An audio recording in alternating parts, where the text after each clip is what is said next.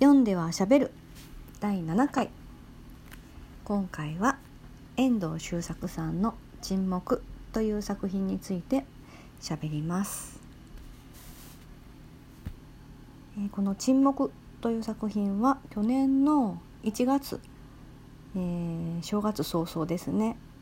えー読み初めっていう形で読みました。この「沈黙」っていう作品は有名なので、まあ遠藤周作といえば沈黙っていうことで他にねどんな作品あるかとかどんな作風だとか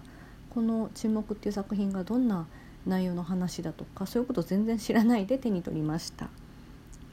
えっと結構前から本棚には並んでてまあちょっとね今度こそ読んでみようっていうことで手に取ったんですがえー本を読む時ってあの裏表紙にあらすじっていうかねどういうふうな本かっていうのが書いてあったらまあ読んでしまうんですけれども当然ね大体大体どんな話かなっていうことで読むんですがこれ新潮文庫で読んだんですけれども新潮文庫の裏表紙ってひどいんですよね。なんかあらすじこれはどういう話であるっていうのを完全ネタバレで書くんですよね新潮文庫。古い本だけなのかな。でこれで「老人と海」もう完全ネタバレ状態で読んだしあのサガンのなんだっけ「悲しみよこんにちは」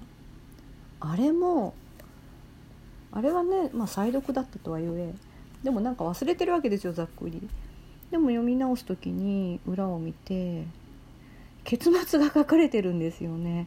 そこはちょっと知らないでいたかったなっていうことを書いていてでこれも今沈黙も裏を見ると、まあそのね、読む前初めて読む時に裏見た時は「へえそうなんだ」としか思わなかったんだけど今見るとこれ教えといてほしくないなっていう 内容ですよね。えっと、島原の乱が鎮圧されて間もない頃キリシタン近世のあくまで厳しい日本に潜入したポルトガル司祭ロドリゴは日本人信徒たちに加えられる残忍な拷問と悲惨な殉教のうめき声に接して苦悩しついに「てんてんてんって」まあここでついに廃墟の淵に立たされる、まあ、要するにね信仰を捨てるよっていう これネタバレだろっていう感じなんですけれども、まあ、読む前はねあのまだそんなストーリー自体分かってないからこまで気にならなかったんですけれどもとにかくあの日本日本がねあのキリシタン禁制っていうことでキリスト教追放の頃の話なんですよね。頃の話島原の乱が鎮圧されて間もないだからもう相当ですよね。はい、そういう時期に布教にやってきてしまったポルトガルのねロドリゴさんっていうロドリゴさんっていう司祭なんですけれども熱心に布教しようと思ってねはるばる日本までたどり着くんですよね。その日本に来るまでもやっぱ時代が時代っていうことで時代時代が時代いつなんだろう。江戸時代？どうだっけ、まあ、そうですよねきっとね。うん、っていう時期にね来ちゃって。あれ？違う秀吉の時代か太閤様って出てたっけ？ちょっと 1年前だったんでね。忘れちゃったけど。はい。でこのロドリゴさんモデルがねいるそうなんですね。実際にそうやって日本に来て布教しようとしてまあ、キリシタン禁制の頃ですね。キリスト教禁止の頃に来ちゃって、えーまあ、さ日本でね散々な目にあってでそのモデルの方キアラ神父っていう方キアラ神父さんはなんと42年間も幽閉されていたっていうことで42年間ですよ幽閉されたんですってキリスト教布教とししようとするね外人だからっていうことで。でその幽閉されてる間42年間の間にそのキリスト教のに関するね本を3冊書き残したそうです。でもそのキリスト教ねの本キリスト教について書かれた3冊の本は現存せずっていうことで今ないよっていうことなんですね。マジかショック ですよね。このキアラ神父さんのお話は私が加入加入してるというか参加しているオンラインサロン読書の会っていうのがあるんですけれどもそこのね人たちが私が沈黙読んだよっていうことを言ったらそうやっていろいろ教えてくださったんですけれどもえー、42年間幽閉されて書いた本3冊ないんだって燃やされたのかな。嘘っていうね。うんどこかにあるって信じたいよね。いつか発見されるといいよねっていうね。あの思ったんですけれども。でこの本「沈黙」映画化されてるんですよね。私ちょっと知らなかったんで読み終わった後にねあなんと日本で映画化されてるじゃん。しかもねそんなに古くない。最近ですけれども。そう。でその映画が R 指定ということで、まあ、このね新潮文庫のネタバレの裏表紙の説明でもそうですけれども日本人信徒たち日本人信徒って日本人のねこっそりキリスト教を信じてるまあいわゆる隠れキリシタンですよね。がバレてバレちゃった場合に残忍な拷問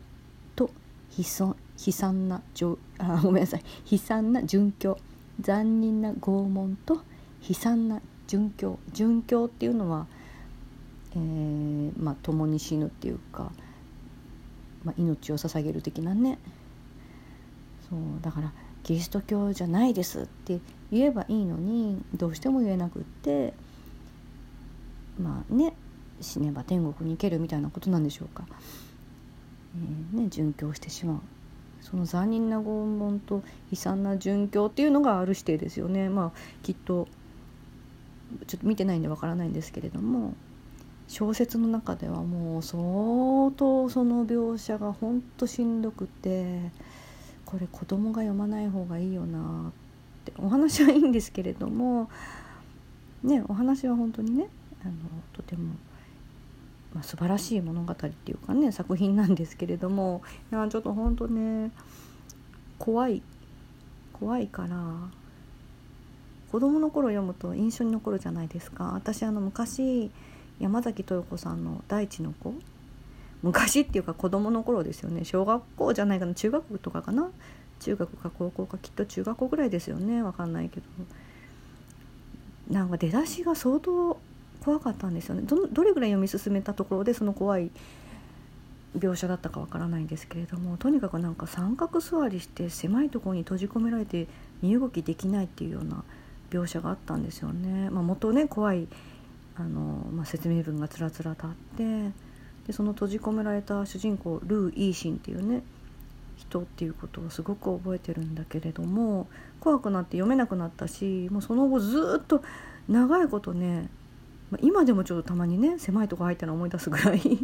とにかくそういうふうにねあの本っていうのは想像して読むからなりきって、ね、感情移入して読んでるとそういう怖い描写があると本当怖いんですよね。でこのロドリゴさん自身も結構怖い目に遭いながらね、えー、作品が進んでいくし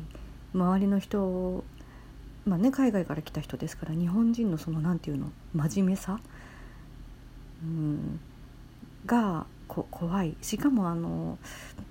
さっきまで笑顔だった人が笑顔で喋ってた人同士が